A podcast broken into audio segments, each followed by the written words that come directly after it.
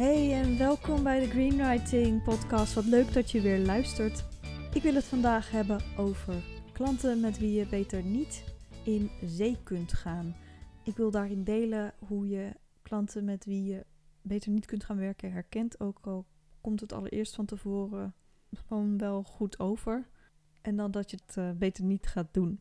Via via kreeg ik iemand naar mij doorverwezen. Ja, die wou, uh, die wou uh, van mijn aanbod gebruik maken. Maar die, ja, die kwam dan met mij, met in contact. Hebben we een kennismakingsgesprek gehad, online videobellen. En toen ik ophing, had ik gelijk zoiets van: Oh, ik heb hier bad vibes bij. Ik voel me hier niet goed bij. Er is iets wat hier niet klopt. Ik heb toen even de tijd genomen. Ja, het kwartje zou nog eventjes moeten vallen. Moest nog eventjes een beetje indalen als het ware. Ik kreeg een, uh, een proefopdracht. En die heb ik ook nog bekeken. En dat bevestigde eigenlijk nog meer mijn gevoel. Die was zo groot en breed en ja, zonder duidelijk doel opgesteld. Dat ik uh, niet wist wat ik daarvan moest gaan maken. En zeker niet als ik nou ja, ik had een tarief afgesproken, twee uur werk. Zeker als ik dat daarin zou moeten gaan, gaan proppen. Twintig referenties of wat dan ook. Dat heb je dan allemaal moeten doornemen en daar een synthese van moeten maken. Wat wil je precies van me? Kan je het beter zelf doen? Misschien weet je het zelf wel beter, maar dat leek er in elk geval niet op. Dan kreeg ik gewoon het gevoel van: oké, je stuurt me dus met een kluitje in het riet. Dus dat was ook een teken in het uh, gesprek zelf, laat ik daar nu eventjes uh, wat nog over zeggen, kreeg ik heel erg het idee dat het echt ook een beetje brainpicking was. Van hé, hey, oh, hoe moet die strategie er dan uit gaan zien? Ik had het namelijk over, ik kan heel leuk een blog voor je maken, maar dan moet het wel onderdeel zijn van iets groters. Ja, als je daar nog helemaal geen idee van hebt, dan kan je mee een beetje in de wilde westen wat gaan uh, rondknallen. Maar ja, bereikt dat dan ook zijn doel? Draag ik dan aan iets bij wat helemaal niet werkt? Dat wilde ik ook helemaal niet. Hè? Dus op die manier kreeg ik daar een slecht gevoel bij. En bovendien ook van ja, weet je, zo'n blog maken, ja, dat kost toch helemaal niet zoveel tijd, da Ja, met dit onderwerp en de tijd die ik daaraan zo kwijt zou zijn. Ja, en dan moet jij en dan ga jij dat, dat voorstel doen. Enige realiteit zien, je hebt geen idee wat mijn vak inhoudt eigenlijk. Je hoeft natuurlijk niet alle fijne kleine lettertjes te weten van wat ik allemaal doe. Als jij eh, gebruik maakt van mijn uh, diensten. Maar je moet wel respect hebben voordat dat behoorlijk wat tijd kan kosten. En ik kan dat je dan ook uitleggen. Maar als je er staat, dat dan niet voor open staat. Ja, hallo. In die branche waarin jij werkt, daar gaat misschien hartstikke veel geld om. Dan, uh, dan is dit gewoon ook compleet niet realistisch, toch? Laten we wel een beetje eerlijk wezen voor elkaar. Zo'n gevoel kreeg ik daarbij. Dus dat enerzijds is dat, dat beetje dat brainpicking van je toch te veel weten van mij, van, van dingen waar ik jarenlang ervaringen in heb opgebouwd. En uh, ja, die, die ga ik toch niet nu zomaar in een kennismaking zo eventjes weggeven. Dus enerzijds dat en anderzijds gewoon het onderschatten van het werk. En dan als derde ook nog niet weten exact ja, welke, welke richting je uh, dan, uh, dan op zou gaan. En dan hoeft het ook nog niet exact, maar ja, ik wil niet gepresenteerd worden per se met een hoop los zand. In plaats van ja, dat er al wel wat meer over nagedacht is. Dat daar ook duidelijk meer moeite in is gestoken om daar iets van te maken. En dat er dan heel doelgericht uh, versterking bij wordt gehaald. Weet je, ik ben ook heel select, uh, heel selectief geworden in ja, voor wie ik ook wel eens wat wil schrijven in opdracht. Dat doe ik niet meer, niet meer vaak voor Jan en alle man hoor. Dat, dat is nu ook dat je dat dan soms kan je dat nog steeds tegenkomen. En dan blijkt dus dat je echt niet, ja, letterlijk niet elkaars uh, taal spreekt. En niet alleen maar in de geschreven vorm. Maar ook in ja, hoe, hoe je overkomt. En hoe je tegenover elkaar zit. En het moet vooral niet zo voelen als echt tegenover elkaar zitten. En ik ben ook niet een sollicitant, hè.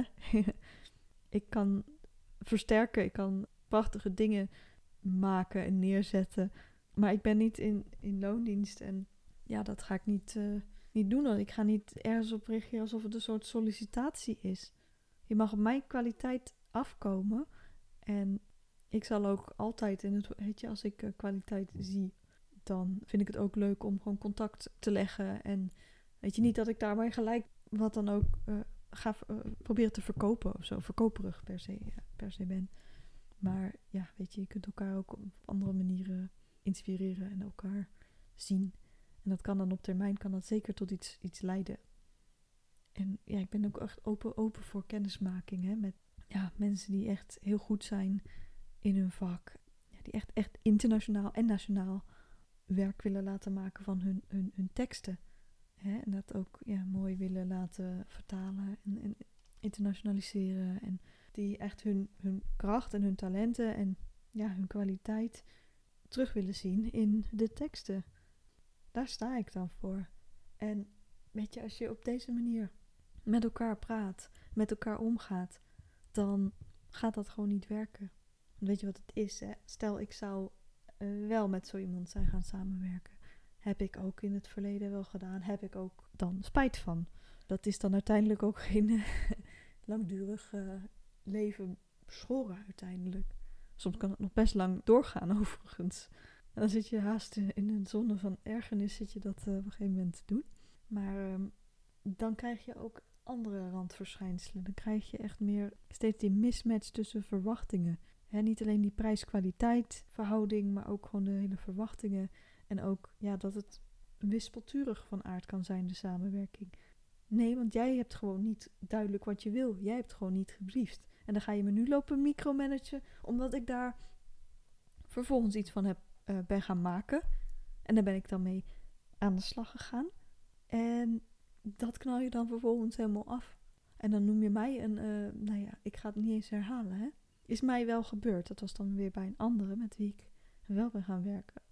Daar heb ik ook nooit geld van gezien. Ik denk, ik, ik kies er dan voor om op dat moment zo snel mogelijk alle contact te, te verbreken. Gewoon voor mijn eigen best wil. Van, uh, weet je, dit is niet hoe je doet. Sommigen die zijn ook nog heel erg dat ze heel, heel erg uh, litigious zijn, noem ik dat. Dat ze dus heel erg zich op hun recht beroepen. En dat recht ook uh, kost, wat kost claimen. En ja, connecties hebben die ja, je niet zo prettig vinden. Dan bedoel ik geen onder onderwereld of zo mee, hè. Absoluut niet. Maar ik bedoel daarmee gewoon, ja, van die keiharde, koude, gewetenloze onverschilligheid of onverschillige gewetenloosheid. Koudheid, onlevend. Ja, wel levend, maar onlevendig, onempathisch, koud afstandelijk en zullen zich scharen achter zo'n iemand. En dan uh, kan jij wel heel leuk met je, als je, zeker als je ook op vertrouwen bent gaan werken met iemand. Eerst misschien wel ook wat leuker was. En ja, het, het loopt dan uh, op een gegeven moment niet, uh, niet lekker meer. Of je wordt ineens afgeknald. Ja, weggezet als een fabel van een, van een taalprofessional dit dat woord onwaardig is of wat dan ook, ja, dan loop je daar toch wel tegen een muur dan. Maar het is ook iets wat je gewoon niet, uh, niet vaker zou willen mee, meemaken. Je wil natuurlijk niet overmatig op je hoede moeten zijn. Dat ook niet. Maar het is gewoon heel naar als iemand tegen jou tekeer gaat. En zo iemand die dan ook zelf natuurlijk alles weet en in de hand heeft. En, en het allemaal goed voor elkaar heeft en niks, uh, niks fout kan doen, vooral. Het ligt vooral aan jouw uh, slechte kwaliteit. Weet je, vergeet al die jaren ervaring die je hebt opgebouwd, maar uh, bestaat helemaal niet. Het is jouw fout. Het zijn een beetje haaien. Het zijn niet eens de. Ja, het is niet altijd één op één te trekken hoor, met de, hè, de bodem van de markt, zoals ik die al eens uh, heb benoemd.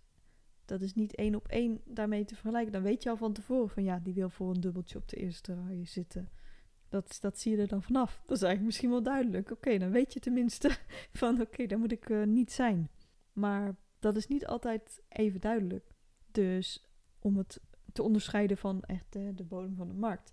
Dus let erop dat je dan niet van tevoren te veel weggeeft. Dat er niet te veel brainpicking plaatsvindt. Ja, dat de waarde van jouw werk ook echt wel duidelijk is. En dat diegene ook een beetje duidelijk, of behoorlijk duidelijk is in wat hij nou precies van je wil. Want je hebt ook wel andere dingen te doen.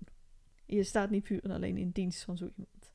Je hebt je eigen business te runnen. En jij hebt je eigen onderneming. En andere klanten en je diensten te leveren en te verfijnen altijd. En ja, je open te stellen. En als het goed is heb je ook nog een beetje vrije tijd, of niet dan? Wees dan uh, op je hoede. Wees niet overmatig argwanend richting mensen. Leg dingen schriftelijk vast. En ja, kijk ook wat je initieel aan input krijgt van zulke mensen. Als dat hele vreemde verhandelingen zijn waar jij als taalprofessional natuurlijk iets van weet te maken en ook helderheid in weet te scheppen en dat wordt gewoon niet gewaardeerd. Ja, dan is zo iemand ook niet toe aan vernieuwing, verandering, toevoeging van wat jij allemaal te bieden hebt. Dan is diegene jou dus ook gewoon lekker niet waard, hè? Nou, ik ben ook benieuwd naar jouw ervaringen hiermee met bepaalde mensen, klanten. En dan ben ik ook benieuwd van ben je daar dan alsnog mee in zee gegaan of heb je ook meegemaakt dat je dus uh, eigenlijk van tevoren het, uh, dat het ware hebt weet onderscheppen of niet, ja, dat je er toch een tijd mee hebt gewerkt en dan die slechte ervaringen hebt. Daar ben ik heel benieuwd naar. En ook naar hoe je dat dan in het vervolg gaat doen voor jezelf. Ja, en wat ik nog wil toevoegen trouwens, ook hoe kom je dan van zo iemand af, als het ware? Hoe, hoe stuur je zo iemand weg? Nee, als je denkt van oké, dit dreigt minder goed, niet, niet lekker. Dat, uh, zorg dat je in elk geval een, een, een bepaalde opdracht afrekent of factureert. Reken dat dan af en zeg vervolgens dat je er niet meer mee doorgaat. Als je niet ermee bent gaan samenwerken, dan zeg je gewoon oké vanwege eigen omstandigheden, persoonlijke omstandigheden. Een mismatch aan verwachtingen kan je ook benoemen. Dus daarom ben ik ja, nu hier niet toe in staat. Ik zou zeggen, plaats een LinkedIn-oproep. En dan kunnen andere mensen ook ja, zich daarvan afzijdig houden. En dan uh, laat ook zien van oké, ja, die moet, uh, daar moet ik dan bij uit de buurt blijven. Die moet uh, eerst nog bij zichzelf te raden gaan. En dan pas weer andere mensen daar en andere professionals daarbij gaan, gaan betrekken. Dus ja, ik ben benieuwd eh, naar jouw ervaringen. En ja, wil jij meer weten ook over hè, ondernemen als, als taalprofessional? Ja, er komt echt iets heel, heel leuks aan uh, daaromtrent. Ik wil je uitnodigen ook om mijn e-book gratis te downloaden. En dat uh, gaat over hoe je relevant blijft in de markt van de taalprofessionals. En ook de krachten waar jij op kunt gaan inzetten. Kan ik voor jou iets betekenen? Kan ik jou, voor jou bijvoorbeeld een internationaliseringsslag doorvoeren? Of jouw teksten versterken of verfijnen? Kom dan in contact. Nou, dankjewel voor het luisteren weer. Ik hoop dat je hier wat aan hebt en mee kunt. Wees geen ezel die zich voor de tweede keer aan dezelfde steen stoot. zeg ik een beetje schoorvoetend. Maar ja, je weet het, stenen hebben allemaal verschillende vormen. En ik hoop dat ik daar ook een beetje meer van heb laten zien in deze podcast. Dankjewel weer voor het luisteren, hartstikke leuk. En tot de volgende keer. Bye bye!